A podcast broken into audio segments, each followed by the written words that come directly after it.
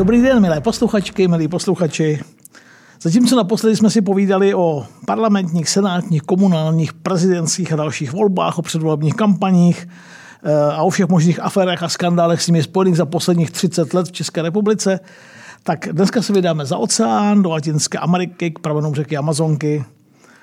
Mým dnešním hostem je profesor Bohumír Janský, geograf a hydrolog, který působí na Přírodovědecké fakultě Univerzity Karlovy. Muž, který se od 90. let minulého století zabýval výzkumem v pramené oblasti Amazonky v jižní části Peru a který později objevil její prameny. A snad můžu říct, že je taky můj kamarád, se kterým jsem strávil krásný čas v Latinské Americe, konkrétně v Karibiku a nebýt jeho bylo to všechno mnohem méně zajímavé, než to bylo.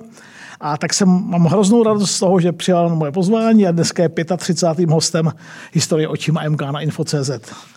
Takže, milý pane profesore, milý Míro, vítám tě ve studiu. Děkuji za pozvání. A děkuji ještě jednou, že jsi se sem nabitém programu našel čas. Tak, začněme. Nemůžu, nemůžu to odstartovat jinak, než se zeptat, jak celý ten fantastický, pro mě fantastický příběh o českém vědci a o Amazonce a o pramenech Amazonky vznikl.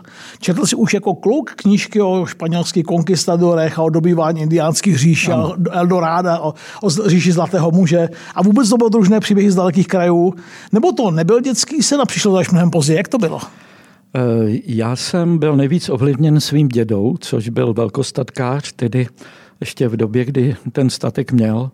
Eh, on spravoval panství Plaského kláštera, jmenoval se Blaže Janský a eh, přímo jaksi eh, pro Metternicha, nikoli vtedy kancléře, ale to už byl vlastně jeho vnuk, který mu patřilo Plaské panství a Kinžvarské panství, tak můj děda spravoval pět barokních dvorů Plaského kláštera.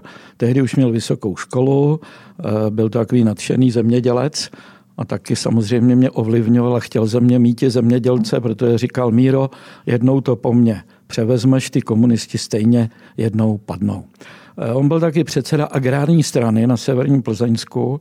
Zajímavé je, že měl co dočinění i s druhým prezidentem Edvardem Benešem, který bydlel 10 kilometrů od jeho statku. Právě, však je to kousek. Eh, on Kožlany.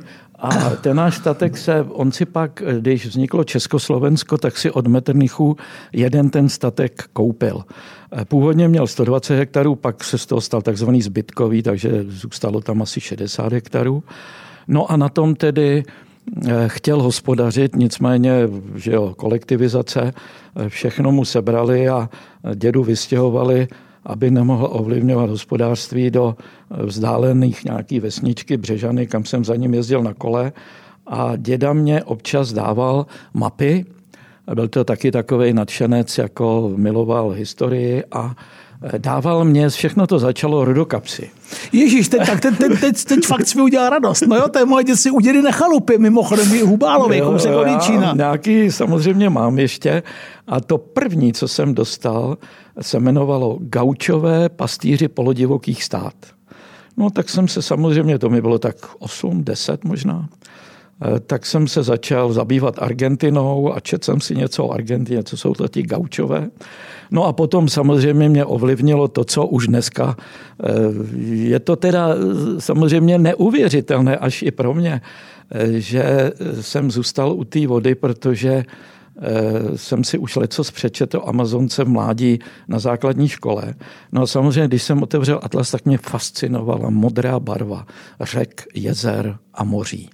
No a měl jsem to obrovské štěstí, že na té přírodovědě, když jsem skončil fakultu a ve městečku Plasy jsem podepsal smlouvu, že ze mě bude gymnaziální učitel, eh, tak mě volal pan profesor tehdy Václav Král a byl vedoucí katedry fyzické geografie. Volal mě, že si mě vybral, že potřebuje na tu vodu někoho, že nikoho pořádného tam nemá. Někoho šikovného. Tak mě nabízí místo. Tehdy už jsem měl za sebou obhajobu diplomové práce Mladotické hrazené jezero, jediné u nás, které vzniklo zahrazením sesuvem a pan profesor Král, že na dlouhá léta říkal, že to byla nejlepší diplomová práce, takže věří, že tu hydrologii nějak tam založím a že ji budu dobře pěstovat. No tak takhle se to všechno, pak samozřejmě, abych nezapomněl, eh, Inská říše mě vždycky fascinovala. Už skutečně na té základní škole jsem eh, přečet knížku Peru země zlata. No a to... Promiň, já si ty knížky taky dodnes pamatuju, takové ty iniciační základy, ty, ty důležité knížky. No, takže asi ten děda Blažej, který samozřejmě, já jsem byl u jeho také smrtelné postele, týden před jeho smrtí mě držel za ruku a říkal, slib mě, že až ty komunisti padnou, že budeš hospodařit na statku. Tak kde co se mu splnil, ale tohle ne. Zaplať, protože, a my říkáme v no, já nevím, no, v roce 92 nám vrátili statek a všechny ty hektary a moji rodiče ještě teda naštěstí se dožili, že jim navrátili ten statek a táta mě říkal, no měl by si slíb, ten slib, co si dal dědovi, dodržet. A maminka měla úplně opačný názor. Říkala, Míro, hele, když seš teďka ten proděkán, Eh, jsem dostal funkci proděkana a výrazně jsem povýšil na té fakultě, eh, tak měl by si zbudovat tu kariéru v Praze na té univerzitě.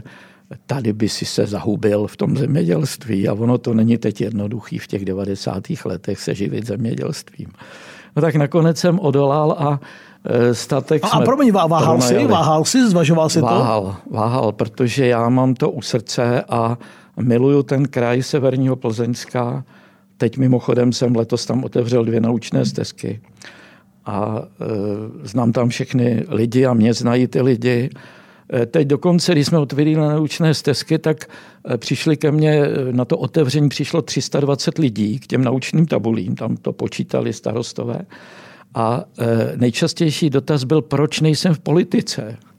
Říkali, všechny hlasy dostaneš, všichni tě tady znají, tak eh, proč nekanduješ na prezidenta? Proč nejdeš do eh, voleb eh, senátních nebo do dolní komory? Já jsem říkal, přátelé, jeden z mých největších životních úspěchů, že jsem odolal lákání různých politických stran.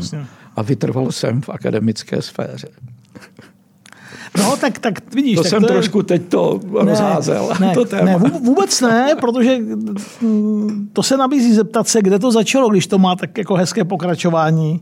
No a ty jsi zmínil už 90. léta a teď se budeme vracet, je to historie očima do, vlastně do konce 90. let, protože tu první expedici Hatun Májoč, to dobře? Mm-hmm. A dočetl jsem se, že to znamená v kečuanštině velká řeka. Ano. Tak ta první výprava byla v roce 99 a druhá v roce 2000. Tak teď se zeptám, eh, pro posluchače, já jsem si to přečetl, jak dlouho se na té výpravě chystal, jak velký si měl tým, jak tohle bylo finančně a organizačně náročné. Mm. To byla úplně přece jako v českých poměrech přelomová věc, vyrazit jako do Peru a mít eh, takovýhle projekt v očích. Jak, jak, to, jak to bylo? Jak se, jak se tohle rodilo? Eh, takhle, Martine, Ono se to rodilo už vlastně Dlouho. za naší politické minulosti před hmm. revolucí 89. Dokonce. Dokonce. Hmm. No, takhle jednou sedím za stolem na fakultě na Albertově, ozve se telefon z rektorátu a vedoucí zahraničního oddělení, mám někde to jméno zapsan, kdo to byl, ta dáma. Eh, tehdy jsem byl tedy docent. Pane docente, eh, náměstek ministra školství měl podepisovat nějaké smlouvy do Peru, Ekvádoru a Argentiny on nám onemocněl, máme už koupenou letenku, nechtěl byste do Peru? A to se psalo počátek října 89. Jsem říkal, jestli děláte legraci. Ne, ten svět je fakt, jako, to, jsem, jsou, to je krása. Já, já jsem tolikrát žádal a nikdy jsem nebyl vpuštěn. E, prostě vždycky něco scházelo, e, nikdo v partaji nebyl a tak dále. E, no, takže jsem říkal, ano, jedu, ale ta letenka už příští týden letíte a je to na tři týdny. Já jsem říkal, no to je úžasné. Já tady učím 15 let uh, Latinskou Ameriku, ještě jsem v ní nebyl nikdy. No, všechno mám jenom z knih. No tak jsem nadšeně samozřejmě řekl, že jedu. Všechno mělo veliký spát. Eh, přistáli jsme v Limě, tam mě čekali dva děkani fakult. Měli napsáno na lístečku v taxíku, už mě říkali, u nás bude učit tohle, u nás tohle. Eh, my jsme si zjistili, kdo si a co, na co si specialista. To je úžasné. Takže učil jsem inženýry vodohospodáře na jedné fakultě, na druhé fakultě geografii, těm jsem vyprávěl třeba i geografie Evropy eh, takovou komplexní. Eh, na té inženýrské jsem je učil hydrologii, vodní hospodářství. No a najednou se stalo, že jsem měl během týdne asi 8 vyučovacích hodin. A bylo Pane to jo, za stavu, kdy ta španělština, samozřejmě angličtina nula, na těchto... Mám úplně stejnou zkušenost. Nula. A promiň, že ti do toho vstupuju, povídáme si. Já, jak se říká, přistál jsem v Limě. Já třeba nikdy, ta první přistání jsou zvláštní. A když jsem přistál poprvé taky v Latinské Americe v Bogotě a měli jsme strašně času, takže jsme ji vylezli ven, tak na to nadechnutí a na to, na, na to nikdy nezapomenu. No pro mě to byl opravdu šok. Eh, teď jsme jeli z toho letiště a už než mě dovezli na naši ambasádu, vedla první cesta, tak už jsem věděl, že budu hodně zaměstnán. Říkal jsem jim, ale pánové, ta moje španělština není excelentní. Já jsem se jí věnoval jenom jeden rok intenzivně. U nás eh, se učila už za minulého režimu na zámku Poděbrady pro experty, ano, který by ano. vysílal. Takže mě učil nějaký pan doktor Nigrin, byl vynikající teda učitel a e, měli jsme čtyři intenzivní bloky, vždycky týden jeden blok Odjeli jsme domů a za měsíc zkouška ze španělštiny. Tak já jsem z těch čtyřech bloků absolvoval jenom dva před tou, eh, před tou limou. Eh, no a hnedka asi během dvou týdnů jsem začal učit na univerzitě San Marcos, tu geografii Evropy, pak na nějaké inženýrské fakultě tu hydrologii. Bylo to až tak, že jsem každý večer opravdu tvrdě makal. Připravoval jsem si přednášky. Překládal jsem si své, svá skripta do španělštiny. Kdo to neskusil, neví, jak, tak no. strašná dřina to je. Každý den. Každý večer, večer se chystal, každý večer přípravy. Hm. Problém jsem vždycky měl obavu, když se mi na něco zeptají a já jim nebudu rozumět. Tak začínal jsem tak, že každý student, který se chtěl zeptat, psal otázku na tabuli. Protože ten to je lepší, než to poslouchat. Že? Jasně. No ale trvalo to do Vánoc a já myslím, že už na Vánoce jsem byl dobrý v té španělštině. Nicméně, bylo to za minulé, mohl bych teď říkat o politice, jak vypadala naše ambasáda, kde byli všichni jaksi v partaji, že jo? A e, teďka e, jednou takhle jdu si koupit noviny kolem stánku s novinami a bylo to 18. listopadu a tam bylo na El Comercio, ty největší jejich noviny, půlka stránky titulní, samé hlavy, demonstrace studentů proti komunistickému režimu v Praze. 18. dopoledne. A já jsem viděl moje okno. Já se dívám tam do té zahrady na Albertovské schody. Viděl jsem své okno. Já jsem, co se děje? Teď nebyl internet, neměl jsem žádné informace. Začíná nám krásně ta historie očima dneska, to je vynikající. No, takže jsem volal svému bývalému studentovi, který sice u mě začal diplomku, ale pak se mu to zdálo moc těžký, jak přešel na jiný obor. A co ti Saša Vondra řekl? Byl to Alexander Vondra. Jsem říkal, tak Alexandře, to už jsme si dávno tykali.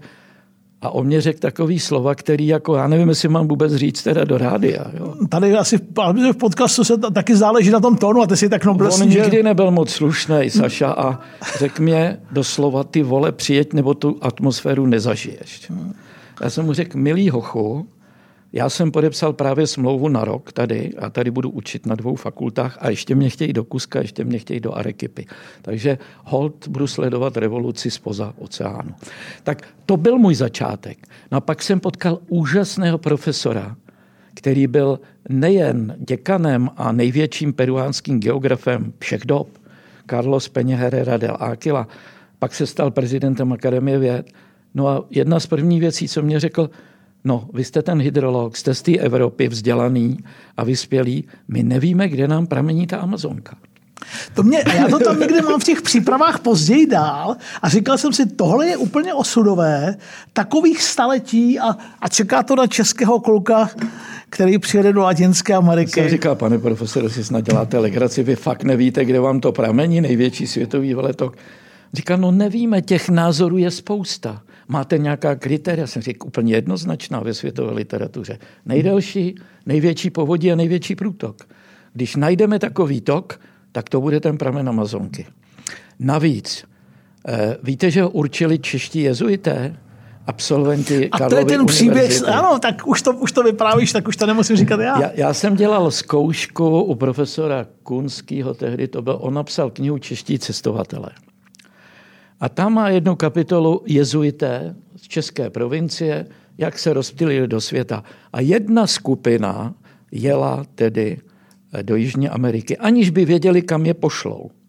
Takže nějaký provinciál jezuitského řádu, který sídlil v Římě, po několika žádostech čerstvé absolventy, mladí kluci, který absolvovali na Filozofické fakultě takzvaný svatováclavský seminář, byli vysláni. Oni říkali, nám je jedno, kam nás pošlete. My chceme hlavně na cesty. Takže šli. A to je epopej. Já, kdybych byl teď o 20 let tak mladší. Děkuji, že jste doposlouchali historii očima Martina Kováře až sem a plnou verzi, pokud vás zajímá a pokud si chcete poslechnout, najdete na info.cz.